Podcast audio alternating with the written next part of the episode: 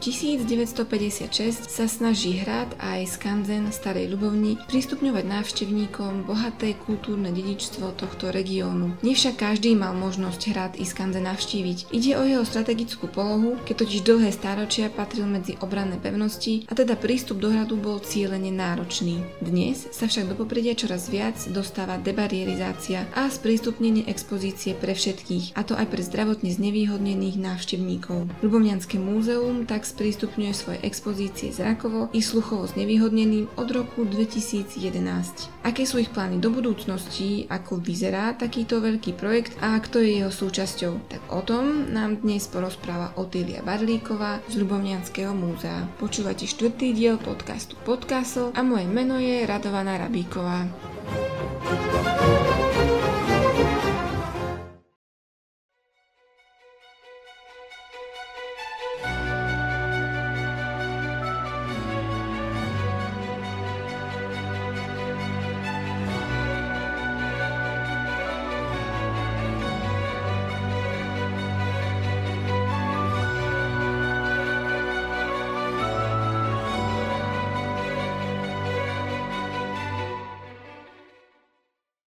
Takže Otilia, v čom spočíva celá myšlienka debarierizácie na hrade? Ľubovňanské múzeum si uvedomuje, že kultúra a kultúrne bohatstvo majú byť sprístupnené pre všetkých. Cesta vedie formou debarierizácie expozícií, teda nášho hradu a skanzenu. Hrad Ľubovňa má viac, alebo počas svojej viac ako 700-ročnej histórie bola obrannou pevnosťou na poľsko-horských hraniciach. Hlavnou úlohou týchto obranných pevností e, bola samozrejme vždy ich nedobytnosť a teda čím neprístupnejšie e, bolo miesto, kde sa nachádzali, tým bolo ťažšie ich zmocnica. To je však v súčasnosti prekážkou pre návštevníkov s akýmkoľvek, akýmkoľvek pohybovým znevýhodnením. Preto múzeum prišlo s ideou sprístupnenia hradu a skanzenu pre nevidiacich, slabozrakých a nepočujúcich. Čiže to sú také tri hlavné skupiny, ktoré tá debarierizácia zahrňa. Nevidiaci, slabozrakí a nepočujúci. A, áno, presne, prioritne je to pre nich určené. Kedy sa začalo s, debarierizač- s debarierizáciou ako takou? Aké boli začiatky? S debarierizáciou v Ľubovánskom múzeu sa začalo pred, presne pred eh, desiatimi rokmi. A našu iniciatívu sme teda začali v roku 2011, eh, kedy sme nadviazali eh, spoluprácu s Univerzitou Konštantína Filozofa v Nitre. Konkrétne s, katedr- s katedrou muzeológie, kedy nám študent tejto univerzity, tejto katedry pod vedením pani doktorky Silvie Eliáš Lukášovej v rámci svojej diplomovej práce vypracovala metodiku sprístupnenia Ľubovňanského skanzenu pre nevidiacich. Zároveň nám pomohol s celou realizáciou toho projektu. V rámci projektu sa vytvorila pre skanzen vodiaca línia, ktorá umožňuje nevidiacim sa samostatne pohybovať po skanzene prostredníctvom slepeckej palice.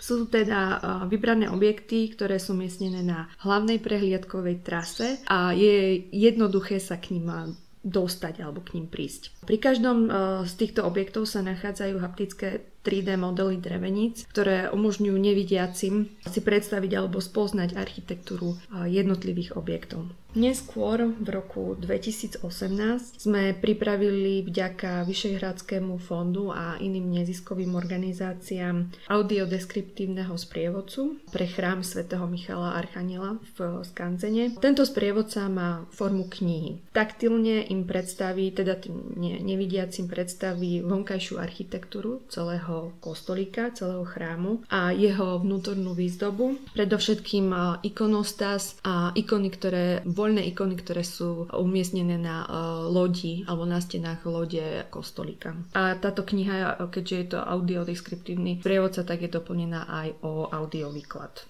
Čiže konzultantom bola pani Eliášová, ak som to správne pochopila, alebo... Pri vytvorení tej prvej vodiacej línie na skanzene bola áno. Ona bola vlastne školiteľkou študenta, takže v podstate aj prostredníctvom toho študenta bola našim konzultantom.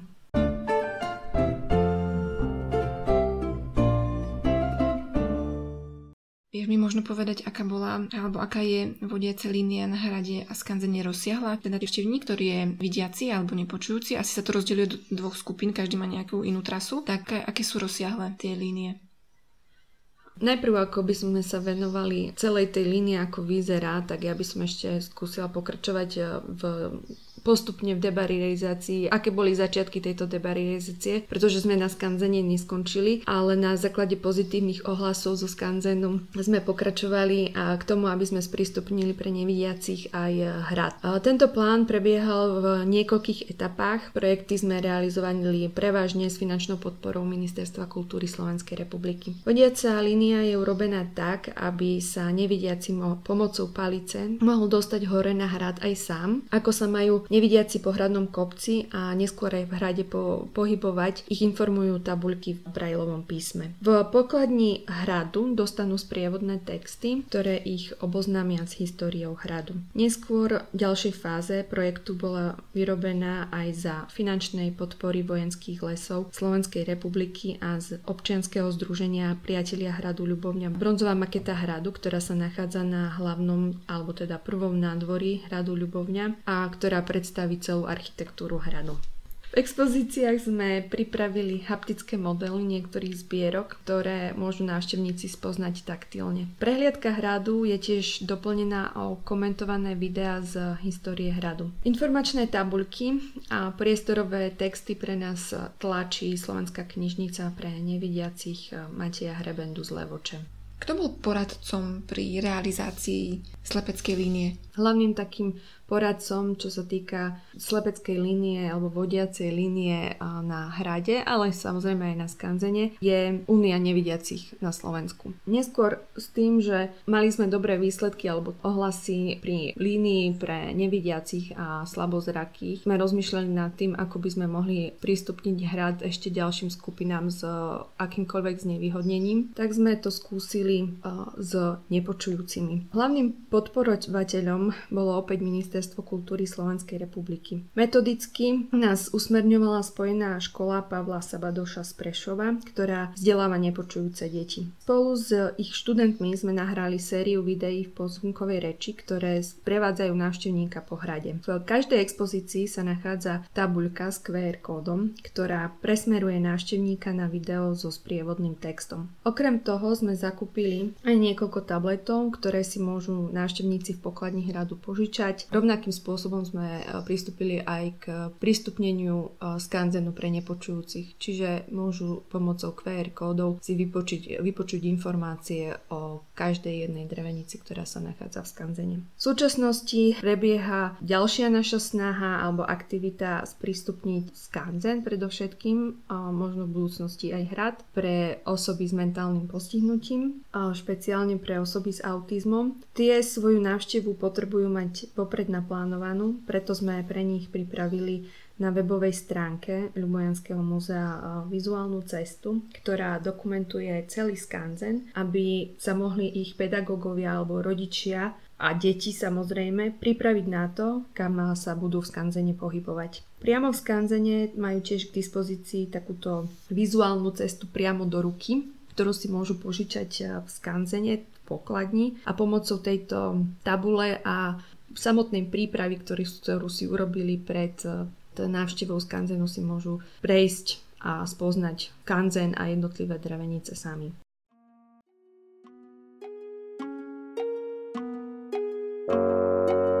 Thank you.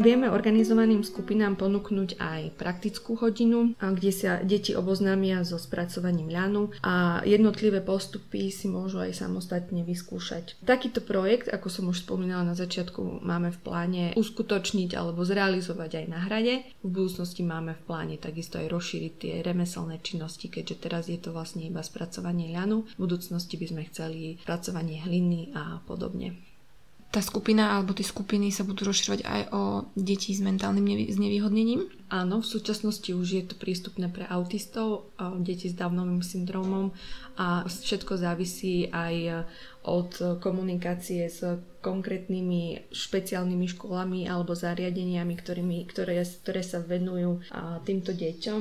A samozrejme všetka tá a, metodika, a, aby sme správne pristupovali týmto deťom, tak bola konzultovaná s odborníkmi a zo, zo špeciálnej školy Svetej Anny zo Starej Ľubovne. Takisto tento projekt bol financovaný z Ministerstva kultúry.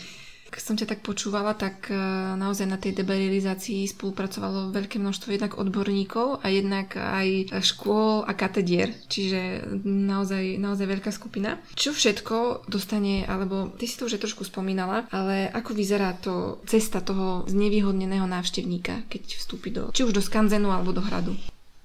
Napríklad, čo sa týka skanzenu, tak e, línia pre nevidiacich začína už vstupnej, pri vstupnej bráne, kde majú informáciu, ako sa majú, po, takú základnú informáciu, ako sa majú pohybovať v skanzene. Kde sa nachádza e, hlavná pokladňa skanzenu, kde sa nachádzajú toalety, akým spôsobom sa po areáli skanzenu majú pohybovať, ako je upravený terén skanzenu, prostredníctvom ktorého alebo ktorý môžu využívať na to, aby ľahšie sa vedeli zorientovať pomocou slepeckej linie. A zároveň je tam aj taký schematický plánik, aby vedeli, akým spôsobom alebo kde sú umiestnené alebo ktoré drevenice sú prístupnené pre nich alebo ku ktorým sa môžu dostať. Čo sa týka hradu, vodiaca línia začína už pod hradným kopcom, kde na začiatku, alebo od začiatku sa nachádzajú tabuľky v brajlovom písme, ktoré ich presne navigujú, o koľko metrov je treba z nejaké zabučenie, akým spôsobom je označený terén, ktorým sa majú pohybovať, kde nájdu na ďalšiu informáciu a takto postupne sa dostanú až ku pokladni hradu. Tam môžu získať, alebo teda dostanú do ruky sprievodcu hradu, hradom, kde v stručnosti je podaná informácia o jednotlivých expozíciách alebo objektoch hradu. Takéhoto sprievodcu napríklad dostanú aj v skanzene. A postupne si môžu prejsť celou tou líniou na prvom nádvorí. Takisto je označená podobným spôsobom, ako je tá cesta hore na hrad, čiže sú tam tabulky v brajlovom písme, ktoré im vysvetľujú, ako sa majú pohybovať do, do, po tom prvom nádvorí, kam, kam dôjdu a čo ich počas tejto línie čaká. Či už maketa hradu, kde si môžu ohmatať alebo teda zistiť, aká je architektúra hradu, alebo v expozícii v lapidáriu si môžu dokonca ohmatať originálne pamätné tabule, ktoré sa tam nachádzajú.